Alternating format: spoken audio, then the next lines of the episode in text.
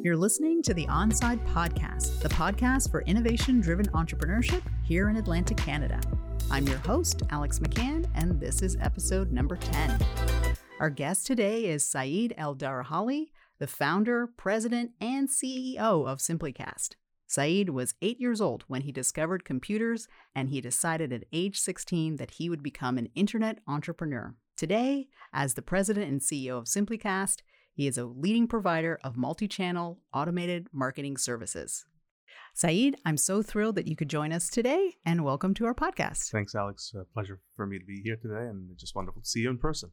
That's right. Yes, we haven't had very many in person podcast uh, recordings because of COVID, but hopefully we are slowly coming out of COVID and it's really nice to be with you here in person. So, you and I had a chance to chat and get to know each other a little bit. Um, but I thought maybe what we could do is open things up and have you tell us a little bit about yourself because you have such an interesting background and you've done so much here in Nova Scotia and Atlantic Canada. Why don't you tell us a little bit about who you are? Sure. Yeah. So my name is Saeed El-Darahali, President CEO of Simplycast, uh, you know, a company that's uh, located in what, what I'd like to call Silicon Dartmouth um, uh, pretty much wherever the location of Simplycast, uh, we like to call it the area of Silicon Dartmouth. And the, the nice thing about it uh, that just recently happened, probably about a couple of years ago, is that we started receiving mail to our office with the Silicon Dartmouth on the address. Ah. So even Canada Post has adopted uh, the model, and uh, which is wonderful. So we haven't lost any mail because of it. Um, uh, we arrived. I arrived here back in '92. I was only about 11 years old. Um, I, I, was born in Kuwait, and uh, my parents uh, decided that Canada is the place that we want to be. my father always wanted to go to the U.S. he's an engineer. My mother's a teacher. I have wonderful uh, four sisters, and uh, you know, when my father decided that uh, North America is the place that he wanted to be, he decided that Canada would be the place, and we were very lucky to be accepted as immigrants uh, in Nova Scotia. Um, as you can imagine, uh, when we arrived, we didn't uh, speak a word of English. My parents didn't speak English. We struggled a lot, you know, as a family, as any immigrant family arriving in this wonderful land, and had to learn very quickly to, you know, support a family being the oldest boy in the family, um, and and uh, decided to you know begin working very quickly and uh, worked in a lot of different uh, areas. Uh, but computers has been my life since I was eight years old. Uh, you know, it, it, happened because uh, my cousin had a 286 computer, and I just became very jealous of him having a machine, and decided that I wanted a similar machine. And then went into you know game programming and learned the general programming principles. didn't know what I was doing, but I learned you know on my own, and then decided that you know, my passion is going to be computers, not medicine or you know pharmacy or anything like that, because a lot of our families have gone gone into the medicine uh, field. Okay. So you did you get your hands on a computer or how did you how did you know that you loved computers? Like did, was there one just kind of laying about? Your your cousin had one? How did you yeah, That's exactly right. So my cousin had a, a 286 computer and uh, you know the minute that he would leave his uh, his uh, you ah. know little den or office I would sneak in and try to get into on the machine. Um, he didn't really like me being on that machine, so eventually I you know I cried pretty much every day to my father to, to buy me a machine, and those machines were very expensive back mm-hmm. then. Uh, so he bought bought me like a Commodore type machine um, at at the time, and uh, basically started picking up books and programming and making games. And uh, my dream was to become a game developer, which is I think what any you know young person thinks about as as a as a, as a profession. Uh, but from there, I just uh, you know um, learned a lot about computers, and eventually when we came to Canada, uh, I actually created my first internet account on Chebucto Net, which is a oh. free internet connectivity that's uh, provided by Dalhousie University, oh, and that uh, gave me access to you know uh, getting on the internet before the internet even became an internet in Halifax. so that was that was a while ago. So that's, Absolutely, that's good. That's good. And so you're you're a young uh, new immigrant with your family living in Halifax. Is Correct. it okay? And you're starting to get really into computers.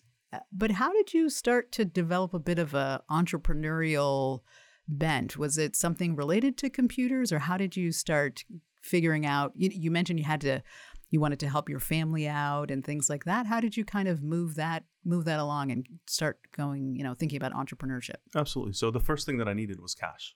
So I basically picked up a job at a local store um, on my street when I was about 12 years old. Um, and then also picked up another job in a motel, believe it or not, and was working, you know, the night shift after school, trying to generate as much cash as I could. And uh, when I did that, I decided to start up a small little, uh, you know, computer parts business. Mm. Um, and there was a, a, wholesaler back in the day that I would go and basically set up uh, a relationship with, and uh, started putting computers together for myself. I still have the, t- the full tower uh, that I created back in those days, still in my in my uh, in my storage, and I show it to the kids every once in a while. This is what a computer really looked like back in the day, mm-hmm. and I would take mm-hmm. it apart and show it, show them. Um, and then from there, I decided that it was time for me to start an actual business that potentially has some some growth potential. So made some money, you know, consulting, uh, you know, putting computers together for my friends, uh, gaming machines, copying, you know, uh, Duke Nukem and Doom into uh-huh. another, and you know, doing all these small little things that a child uh, is able to do. And I was able to make money, and everybody would come to me and say, "Hey, Saeed, can you fix this? Can you fix that?" and and so on and so forth. Um, then started a, a, you know another business, which was a cotton candy business. It was a really really nice uh, business. You know, at 13, 14 years old, mm-hmm. uh, actually set it up set up the business off of Caledonia in, Dar- in Dartmouth and uh, you know within six months i had i think 150 160 stores across uh, nova scotia oh wow and i was kind of known as the mr cotton candy guy um, learned that uh, you know you're not able to drive until you're 16 so i had to actually set up another company where my father owned it and he was the distribution arm ah. of our company and uh, learned a lot about you know how to set up a business a little bit of writing you know setting up a bank account uh, dealing with all the you know the accounting principles and and so on at a very very young age even before going to school mm-hmm. Um, and, uh, you know, from there, you know, I decided, I think at the age 15, 16, that it was time for me to drop out of school because, you know, the internet was starting to, to you know, become a commercial space mm-hmm. uh, for people to interact. And I saw a lot of opportunities. And I came up with a pretty crazy idea um, that uh, didn't actually happen until 10 years after. Oh, okay. And the concept was uh, because I saw how difficult it was because we didn't live in a in a rich neighborhood. A lot of people didn't have access to credit cards. You needed to have a credit score and things like that, including my parents because they were new to this land.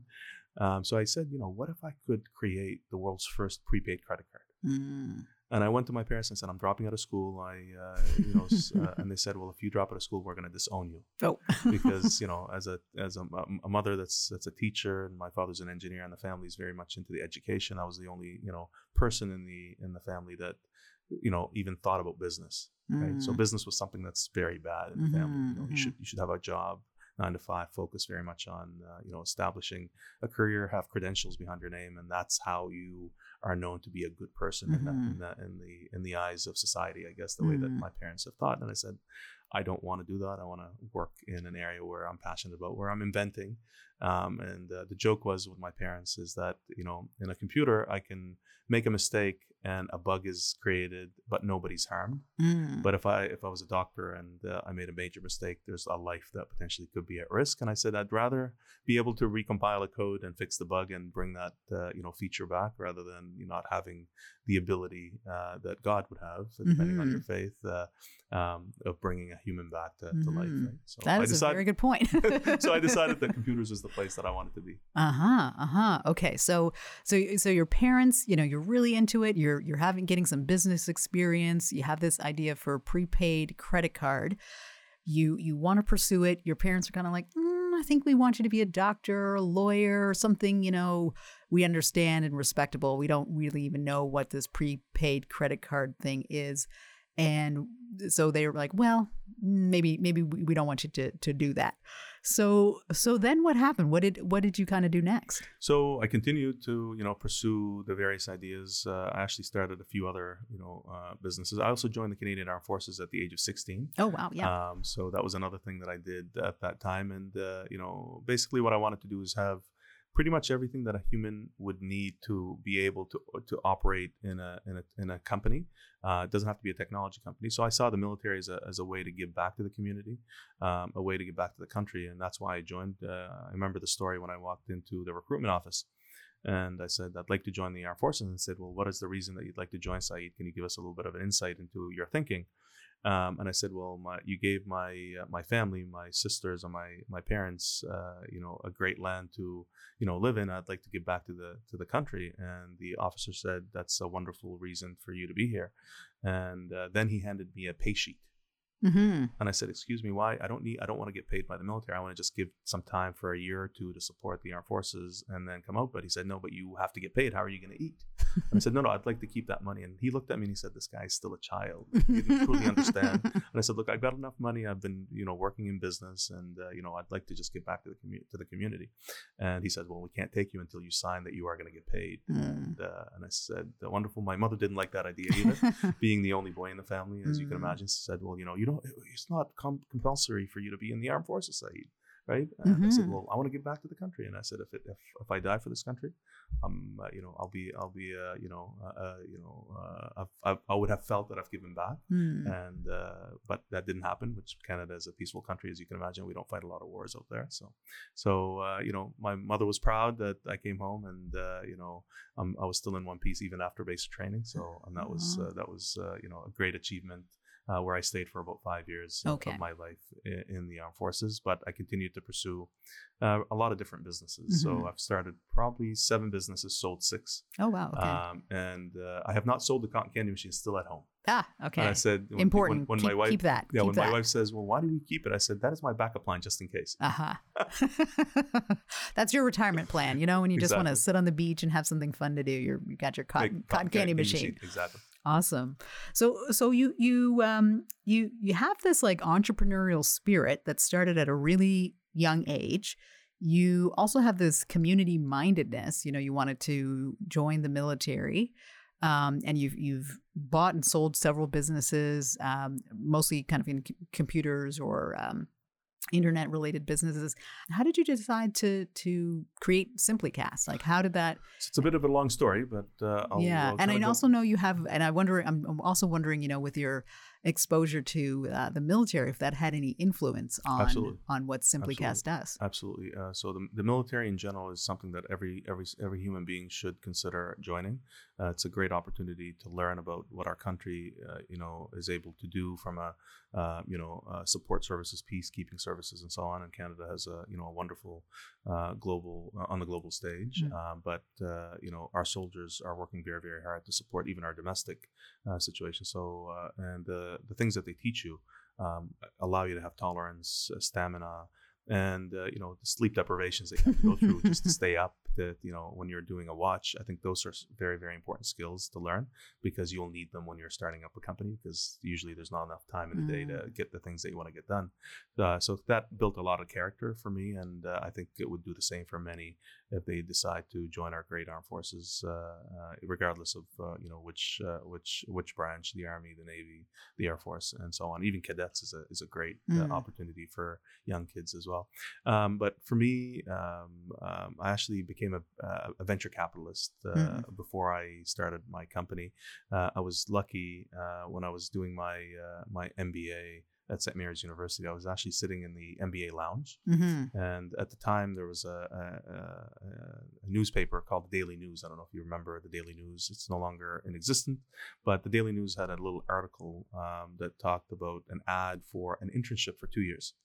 The position was only paying anywhere between nineteen thousand and maybe thirty thousand, um, and somebody that's graduating an MBA would expect a, a lot more. So I said to my peers, I said, "Hey, I'm, you know, this is a, a wonderful opportunity of an internship for two years uh, to learn about commercialization, to learn about marketing, to, to learn about venture capital, to learn about how you seed, uh, you know, business ideas and protection of from a patent perspective."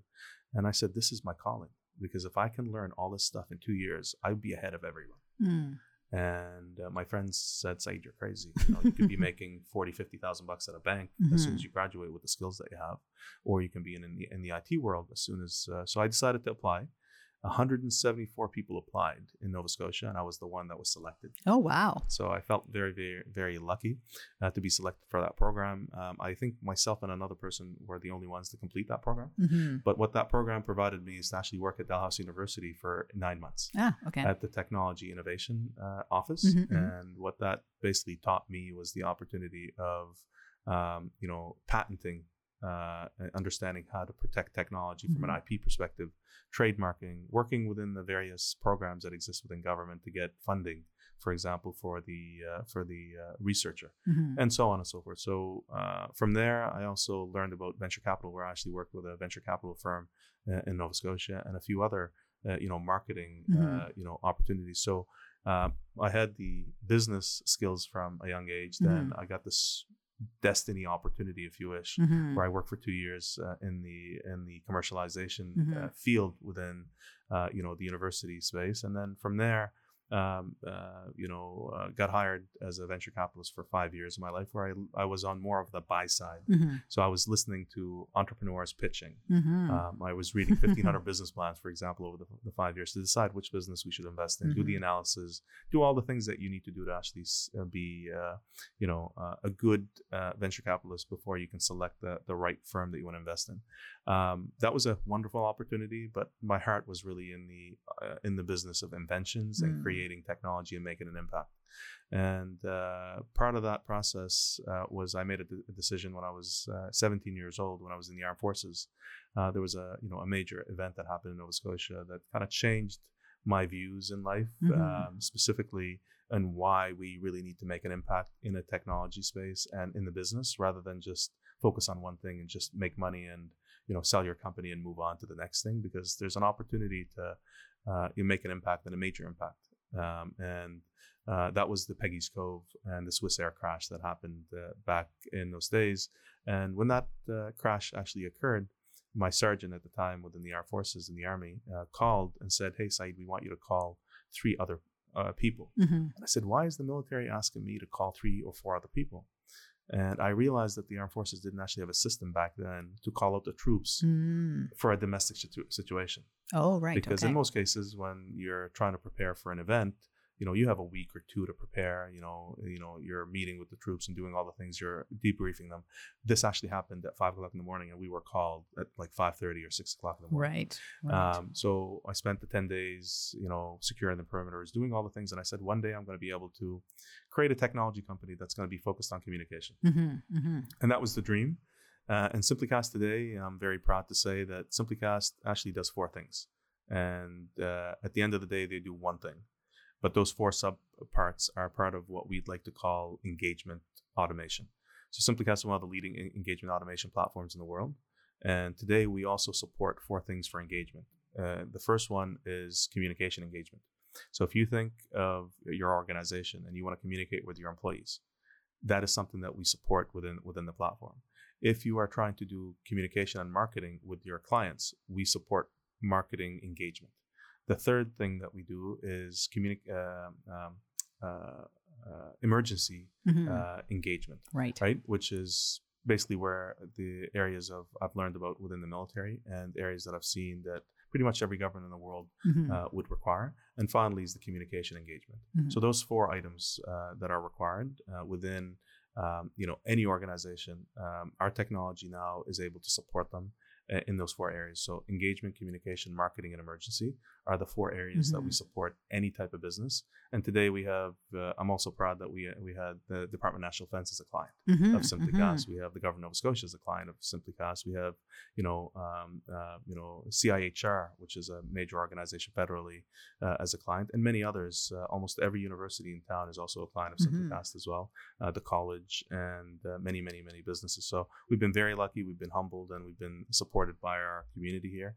Uh, in Nova Scotia, and we also operate in over 175 countries as well, and in about, about 11 languages. Wow. Wow. Yeah, I took I took a I took a look on your website and I was looking at all the different things that you cover, uh, the different uh, lines of business as well as um, sectors uh, and partners that you have, and it's pretty impressive. It's it's a pretty uh, holistic uh, approach to what True you're platform. yeah, a true platform, a true platform, which I want to talk about in, in just a, a second.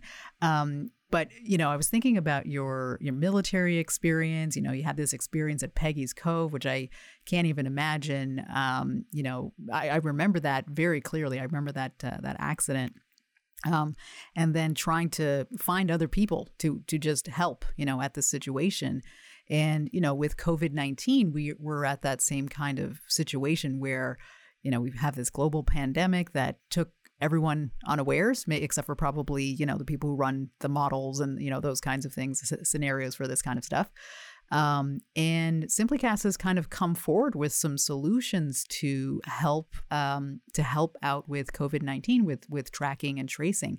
Can, can you talk a little bit about uh, about what Simplycast has done? Because I, I I I actually didn't realize that I was using uh, using some of your things, and then I was like, wait a minute, this is Simplycast. Exactly. so I was pretty excited about that. Yeah. So if, uh, just for you know for the record uh, for the audience, uh, if you'd like to type in the word Simplycast in your search engine and the word pandemic, uh, you'll notice the date of that article was actually 2017. Oh wow! So Simplycast was actually thinking about the potential of supporting WHO uh, health crises across across the globe, and uh, one of my team members thought of the pandemic, and uh, we said, okay, why don't we take a look at uh, the standard operating procedures within a pandemic and what would a health authority would require mm. to do, mm. what would a medical clinic would have to do, what would you know uh, patients if they were infected would have to, and we went through the whole process and we said, oh my God, the technology actually does support all these standard operating procedure if a pandemic was to hit. Mm-hmm. Not expecting that a pandemic would hit, but when it did, uh, within you know weeks. Uh, I said to my team, I said, let's bring a COVID section up on our website and let's come up with every use case humanly possible that we can come up with to support both our government and and uh, you know inter- uh, and other governments around the world uh, to support them in COVID. Um, as you can imagine, because our company was very much in the area of you know engagement, communication, marketing, and emergency. Um, you know, we were not known as a you know a, a technology company that could support health, mm-hmm. since it was not a hundred percent focus of our company. Um, so we went out and told everyone that we we had uh, what we had, but as you can imagine, you know, uh, there was a lot of skepticism, right? Mm-hmm, of, mm-hmm. You know, a company like that actually having the technology do these things. And eventually, you know, over time, um, we had requests from different governments around the world and said, "Are you able to do this for us?" And we said yes. Uh, mm-hmm. Uh, and then we started supporting, uh, you know, various uh, use cases uh, in the support of ensuring, you know, the safety of the public. One that is pro- probably more prominent and I can talk about publicly would be uh, the work that we have done with a great organization here in Nova Scotia, which is the Restaurant Association mm-hmm. of Nova Scotia. Yeah, they came to us and said, "Look, we want to support our businesses to have an easy way." Uh, to allow for the public protocols to be followed without creating any undue burden on that business. And they said, Do you have a technology that potentially could support? Mm-hmm. And I said, Well, I will show you a technology that requires no hardware, no investment uh, by the restaurant owners, no investment by the users themselves, and no application to install on the phone. And they said, that sounds too good to be true. and I said, uh, well, it is not. It's ready to go, and I can show it to you today because it was mm-hmm. already built back in 2013. Mm. Oh, okay. And the technology, before I kind of go into into the contact tracing, uh, again in the Daily News, we launched the product back in 2013 to actually support the GoTime of uh, Metro Transit. Mm. So rather than call in to find out when the bus is coming, you would, can actually text the the little code on the on the side, and it would ah. tell you when the bus is coming. And if Metro Transit would have, uh, you know, uh, thought of uh, you know mm. supporting this concept of actually connecting to the GPS, we can actually give you real time. Mm-hmm, this mm-hmm. was 2013 that we came up with that mm-hmm. idea. So we used the same technology in 2013 for the contact tracing when they asked us, and they were surprised. They said, "You already have it?" I said, "Absolutely," because the use case was the same, but for a different purpose. Purpose. Mm-hmm. And that's the beauty of owning a platform rather than a plugin company, which we'll talk about later on. Yeah. Um, and uh, we were able to launch it. Basically, they they we, they said we won the the bid and the contract. I think there was three or four other companies mm-hmm. bidding on on that project, and we were the the lucky winners. Mm-hmm. And then we were up and running uh, and uh, had almost hundred thousand check-ins in the first month, ah. which was incredible. And uh, then we had opportunities where uh, you know CBC actually started asking questions about privacy. And uh, we were also very lucky because our company uh, pursued our security and privacy day one when we created the organization because we wanted to get to become an emergency company. Mm-hmm, and mm-hmm. that was kind of the beauty because if you know what you want to be when you grow up, mm-hmm, mm-hmm. then you're going to be preparing for it every single day rather than let's pivot. And the company has never pivoted mm-hmm. since we started. The business plan that we wrote back in 2010 is the mm-hmm. same business plan that we have today. Oh, wow. Wow.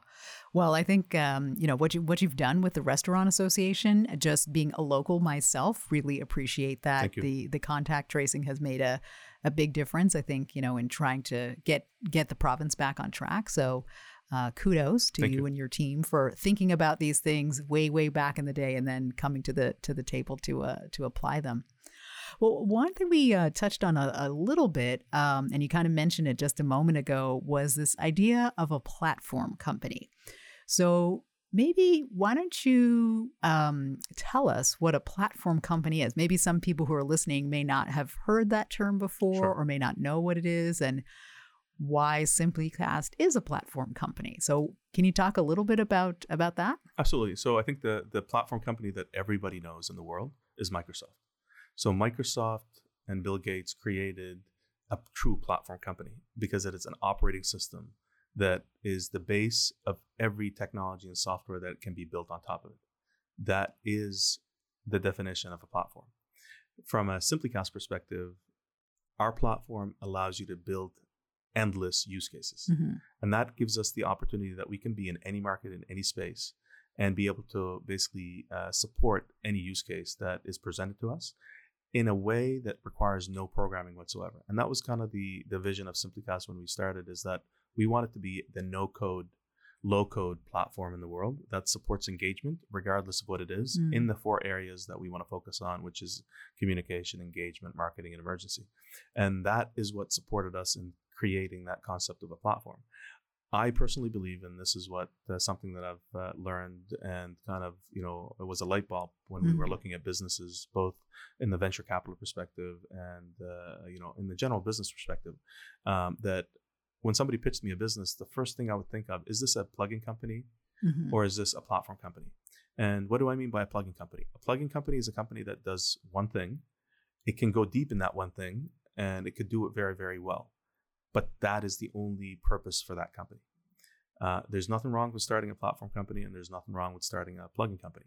However, the im- amount of investment in dollars that you had to put into a platform company, if you think of Microsoft, if you think of Google, if you think of Amazon, AWS, AWS is a true platform that allows you to build multiple services on top of it. But the cost of starting up an, a platform company, it has been said within TechCrunch, VentureBeat, and all the major uh, you know publications out there, you require at a minimum $100 million to Mm. start. Mhm. And this is day one, right? Uh, to start a company like that. And eventually it would cost up to a billion dollars to sustain it uh, to get to that point. Uh, that is very difficult uh, to do outside of the north, or outside of the U.S. and Silicon Valley specifically, and that's why we see a lot of plug-in companies in Canada. Mhm. And those plug-in companies are usually very, very good. Uh, you know, have a return on investment for investors because they have a shorter time time span. Mhm. Uh, they can be invested within two to five years, and within the seven year period, they they could be acquired. Uh, good IRR for the investors, good return on investment for the angels, and it supports the ecosystem. However, a platform company usually takes 15 to 20 years to get to the point where you could actually see because it requires a lot of investment, a lot of technological innovation, Mhm. just the, the layers of that technology. So, you know, I'd love to see a lot more platform companies, uh, but we don't have the money to invest in those type of companies, and you would have to do it in a similar way where you will miss a lot of you know windows of opportunities because if you can't invest that large dollars, other companies will eventually eat away at the window of opportunity and will you know will cause you to rethink your strategy every Mhm. once in a while, which is part of uh, being an entrepreneur. Mm. So, so Simplycast as a as a platform company, um, are there are there companies that you work with that would be plugging into Simplycast, or? Yes, yeah, okay. absolutely. Okay, okay, Yeah, so we Simplycast is a bit of a different beast, uh, and the Mhm. reason why, uh, so Simplycast actually owns 26 products, and each one of those products is a plugin. hmm And our vision, and I don't mind revealing this uh, publicly, um, our vision is to actually have 100 products on the platform hmm and eventually allow others to build. Uh, Mhm. However, what we have found just in the last, uh, you know, uh, five years is that Simplycast today has probably close to 400 use cases on the platform hmm and uh, we see no limit to the use cases now and they're coming to us so fast that uh, it's just becoming a, a very interesting that the vision of simplycast back in 2010 is actually materializing in uh, ways that i've never thought Mm, interesting. which is which is wonderful and just kind of speaks to the the wonderful team that we have at simplycast and the way that they believe that this was going to be the field of dreams if we can build it they will come and they started to come and uh, as you have seen the contact tracing is one and there's others that you'll be hearing about shortly as well in, in the coming you know weeks and months Okay, well, I look forward to to hearing about that. I will stay tuned for the things that are that are on the horizon.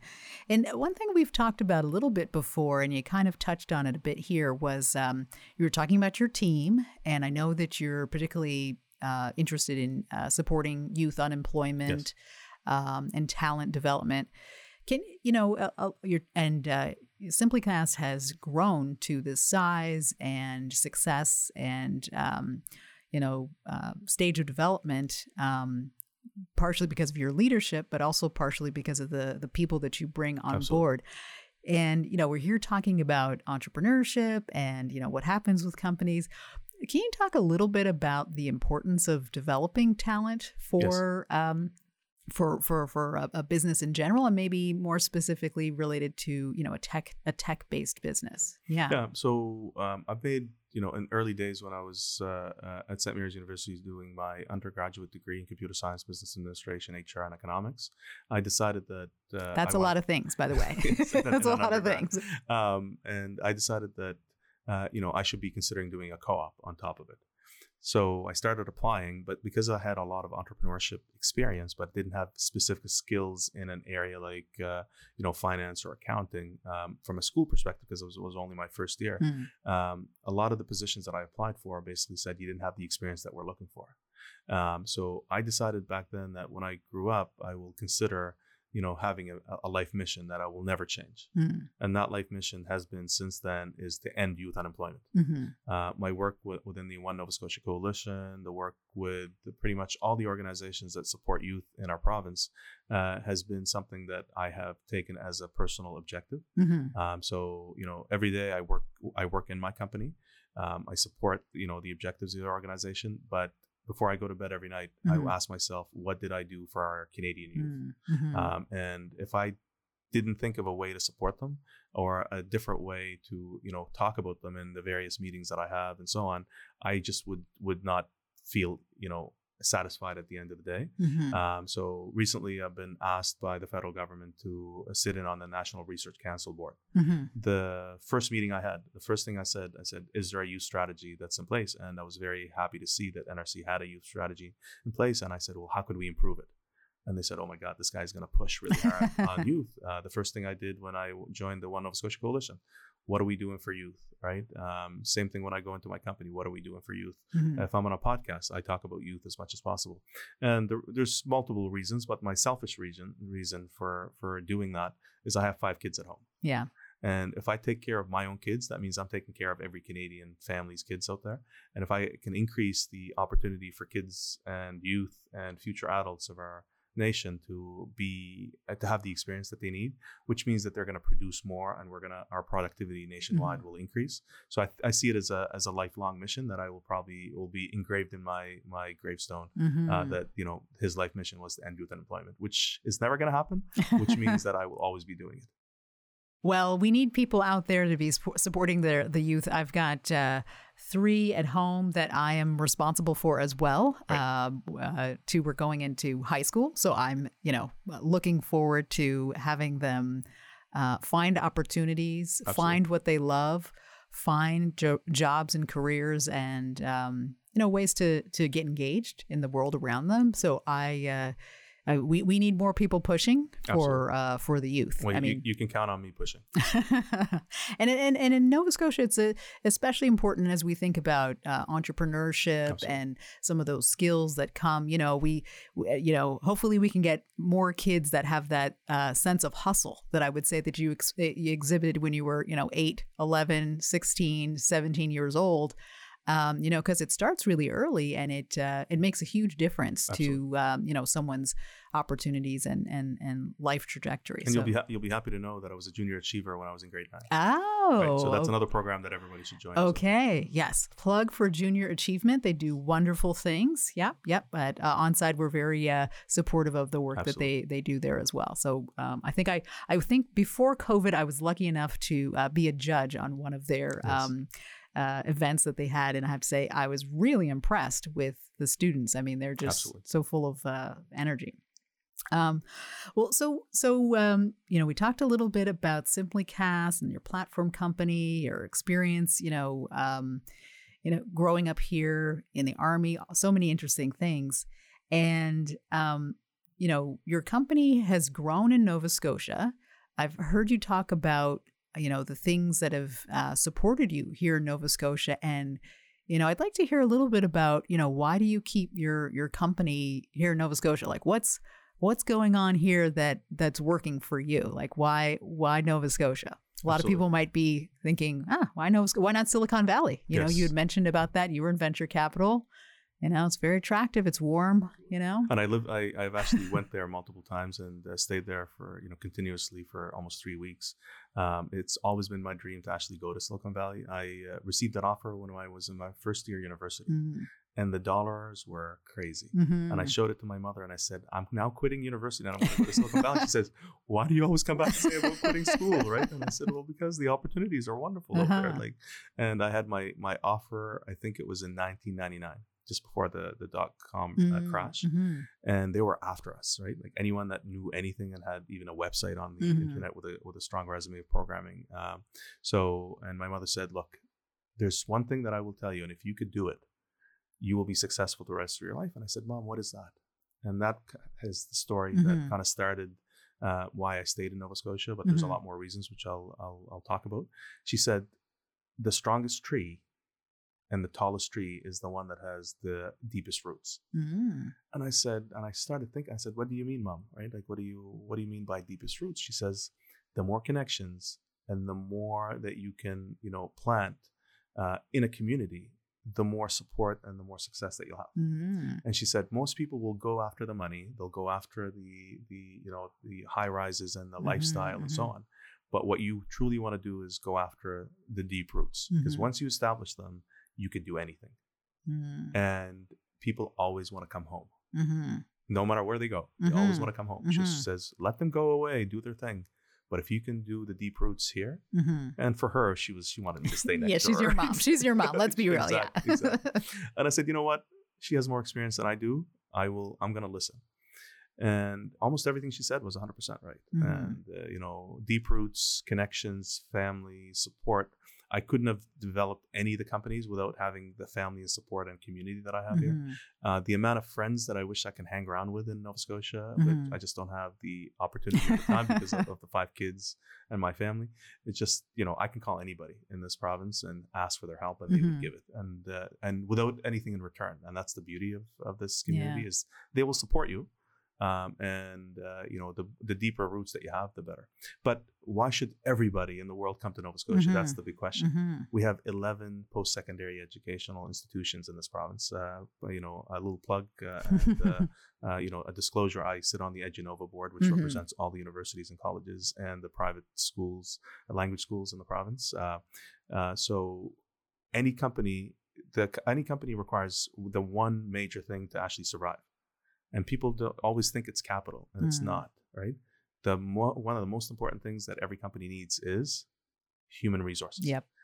you can get capital from anywhere. You can actually get it from China, you can get it from Japan, you can get it from the US. Talent, you need to go where the talent is because they have to make the choice of where they want to live. Yeah. You know, we have the ocean, we have a wonderful opportunity here. We don't have the traffic that Toronto has and, you know, Calgary and so on. And the universities are graduating great minds. Mhm. You know, U- D- Dalhousie University is one of the greatest universities in our in, in our country. And it's graduating a lot of, you know, talent in finance, in computer science, you name it, right? Same thing with St. Mary's, Acadia, and all the other universities out there. So, so I said to myself, I can go anywheres, but the talent is right here, Mhm. and I should be able to recruit from it. And it also serves my ending youth unemployment uh, Mhm, purpose. mhm. So that was number one. Uh, number two, uh, Halifax is pretty much across the pond from the UK, time zone to Boston, New York, and all the, the major establishments. And we have a, a trade agreement Yeah. with the US that I can literally walk over to the US back in the day without a passport right? Uh, now we need a little bit of passport because of all the situations that's happening out there. But still, when I walk through the border, I have never been stopped Mm. ever in my in, in the history, you know, of me inter- uh, doing any Mhm. international travel, and that is because you have a Canadian passport, Mhm. And the U.S. sees Canada as an ally, Mhm. which means that we can ship our product to the biggest market in the world. Mhm. So where do you want to be? You want to be in a place that that supports you. The government is second to none, both Mhm. in Nova Scotia and federally. Right? Mhm. they're always looking at opportunities to support. The SR&ED program is a huge, huge, Mhm. you know, uh, uh, key uh, program that's available to early startups when they're coming in.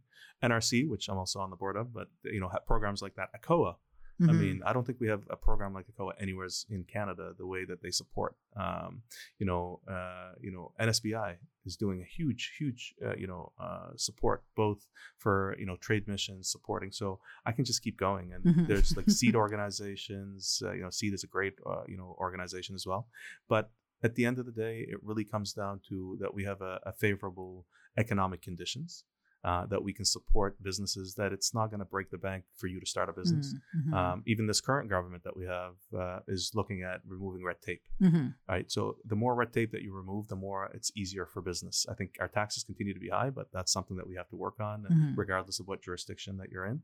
Um, but that's uh, you know Nova Scotia is probably one of the best and most Mhm. progressive, and we have Onside here as well, which is also working. I mean, Cove, the ocean, um, you name it. So I think there's a lot of good planning that's happening both provincially and federally Yeah. to start the process. But I think we need to differentiate ourselves Mhm. because everybody's be doing the same thing right now, and that kind of bothers me a little bit. Mhm. If you look at every region, they're all trying to bring startups. Yeah. If you look at every region, they're always trying to start, uh, you know, funds Mhm, to, to invest. If you look at every region, there are always.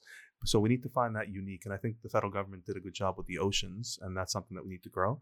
But we need to find our calling, right? Mhm. Like Montreal AI. If you look at, you know, Boston, it's uh, biotech. Mhm.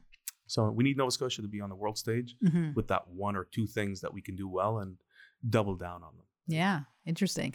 I, I've been thinking about that quite a lot, so I might come back to you about that Sure, because I think absolutely. there's a I think there's a growing uh, sentiment out there of people recognizing Right. that we have a really unique uh, comparative advantage here, Yes. and people are trying to think about how to how to position that and how to Right. share with the world what that is in a in a way that uh, that really resonates. So I'm I'm definitely definitely kind of interested in that.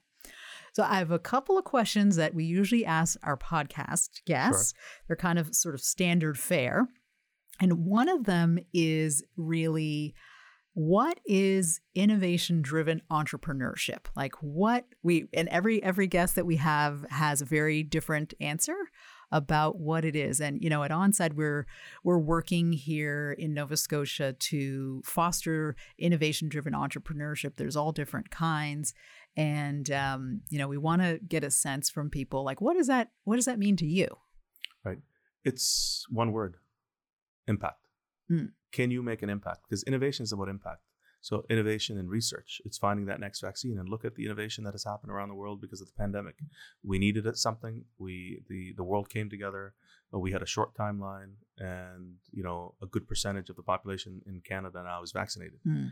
If you would have ever thought that a vaccine could come out in less than two years, ten years ago, people would laugh at you. Mm. Right. So innovation is about impact. And I think what truly makes anything happen is the person or the organization or the team truly believes in the impact. And this is what I Mhm. ask my team every day. Do you believe in the impact that we're making as an organization? Mhm. And if you don't, please leave. I Mm. say that to my team. I said, look, there's hundreds of people that would probably believe in this impact. But if you if you don't, chances are you're not going to put in your 100%. Mhm. So I believe innovation has to create impact Mhm. impact creates wealth and wealth creates prosperity. So if you were to think about making an impact, you shouldn't be thinking about wealth right away Mhm. because if you're thinking about wealth, unless you already know that this thing is going to be the only thing in the world that, you know, it's a vaccine and Pfizer is going to be the mhm. one to buy it, then, you know, you already created prosperity, wealth, and Mhm. impact. Mhm. But 99% of the population has to think impact. Yeah. And the biggest reason why, when you truly believe in impact, you do you will not give up. Mhm. But if you're thinking about wealth prosperity, if it doesn't work out in the first six months, twelve months, eighteen months, three years, they'll probably walk away from it. Mm. But if you truly believe in the impact that you're going to make and you're tied to it because personal reasons, family reasons, you know, a person passed away due to cancer and you are Mhm. a cancer researcher, you're probably going to be thinking about that person for the rest of your life and you're trying to make an impact uh, so that Mhm. person's story doesn't happen again. Mm. And I think that is true to the word innovation. The other thing that I, you know, that probably is not very popular when I talk about is that entrepreneur entrepreneurship is just the word business. Hmm.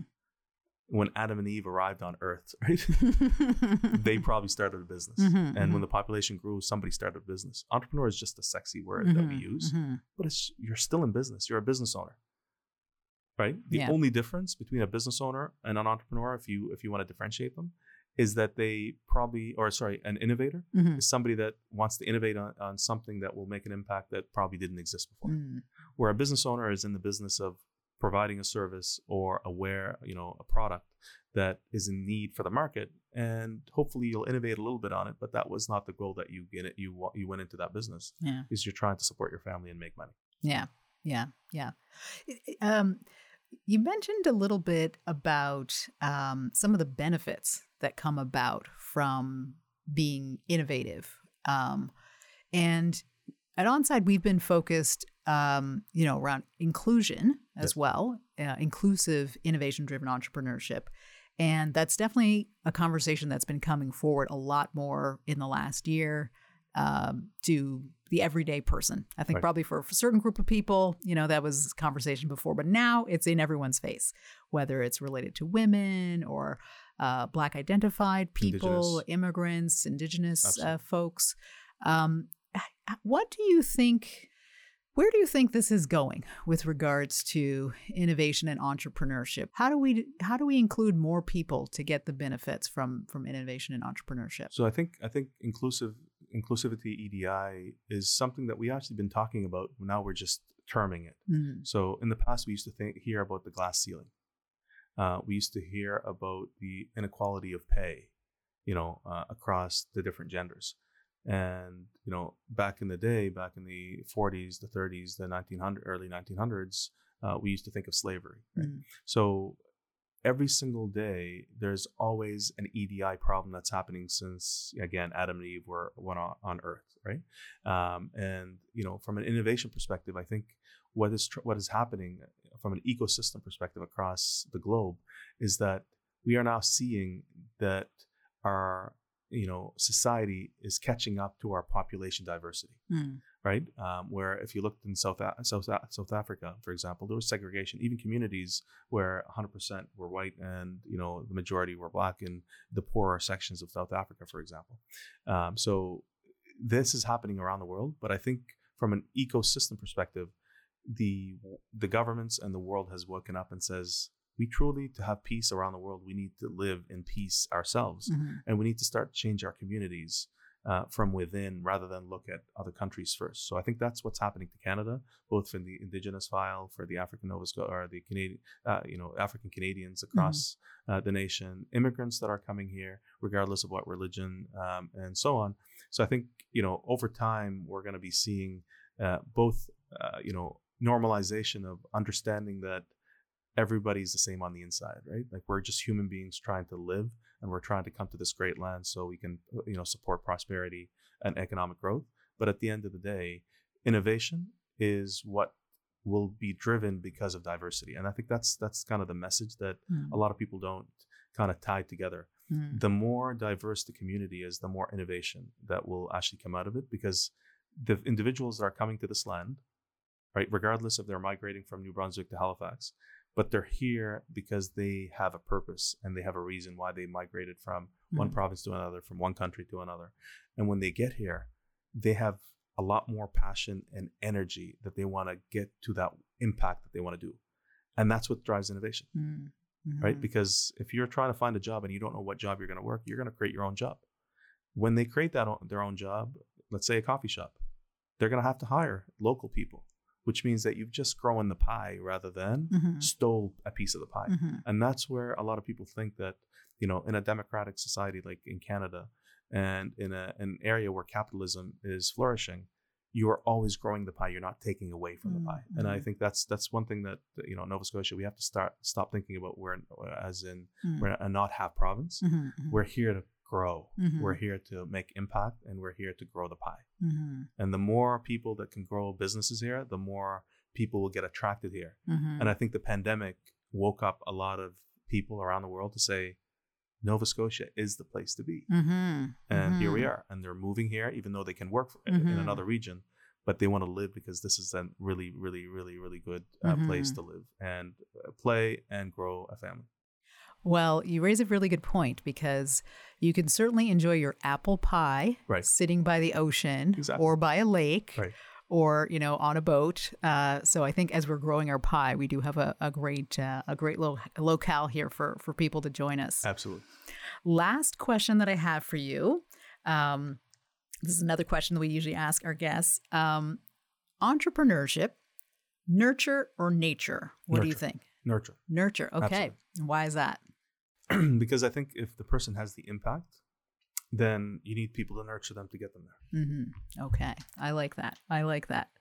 Well, I think that we had a great session today. I bombarded you with a f- few questions. Thank you so much for uh, spending time with me today and sharing about your your journey here um, and your experience with your family coming here, your early um, experiences creating a business, all of the encouragement that your family gave you, Absolutely. some wise sage advice from your mother Absolutely. um, and for you know sticking with Nova Scotia and really uh, working with uh, with everyone here to, to grow your business here locally, uh, employ youth, um, and all of the the volunteer work that you're you're doing as well. You touched on that quite a bit, and it's really great to to see that and to to know that you're you're pushing in many different directions. Um, for people who want to know more about SimplyCast, what's the what's the best way to connect with you or learn You more about your company? You can add me on LinkedIn. You can add me on Facebook, or you can uh, just reach out to our team at SimplyCast. Okay, that sounds great. Thank you so much for joining us today. And for our listeners that are out there, thanks for tuning into the Onside podcast. We hope that you will stay tuned for future episodes. You can follow us on Twitter at Onside Now or check us out on our website. And can't wait for you to join next time. Excellent. Thank you very much. Thank you very much for having me.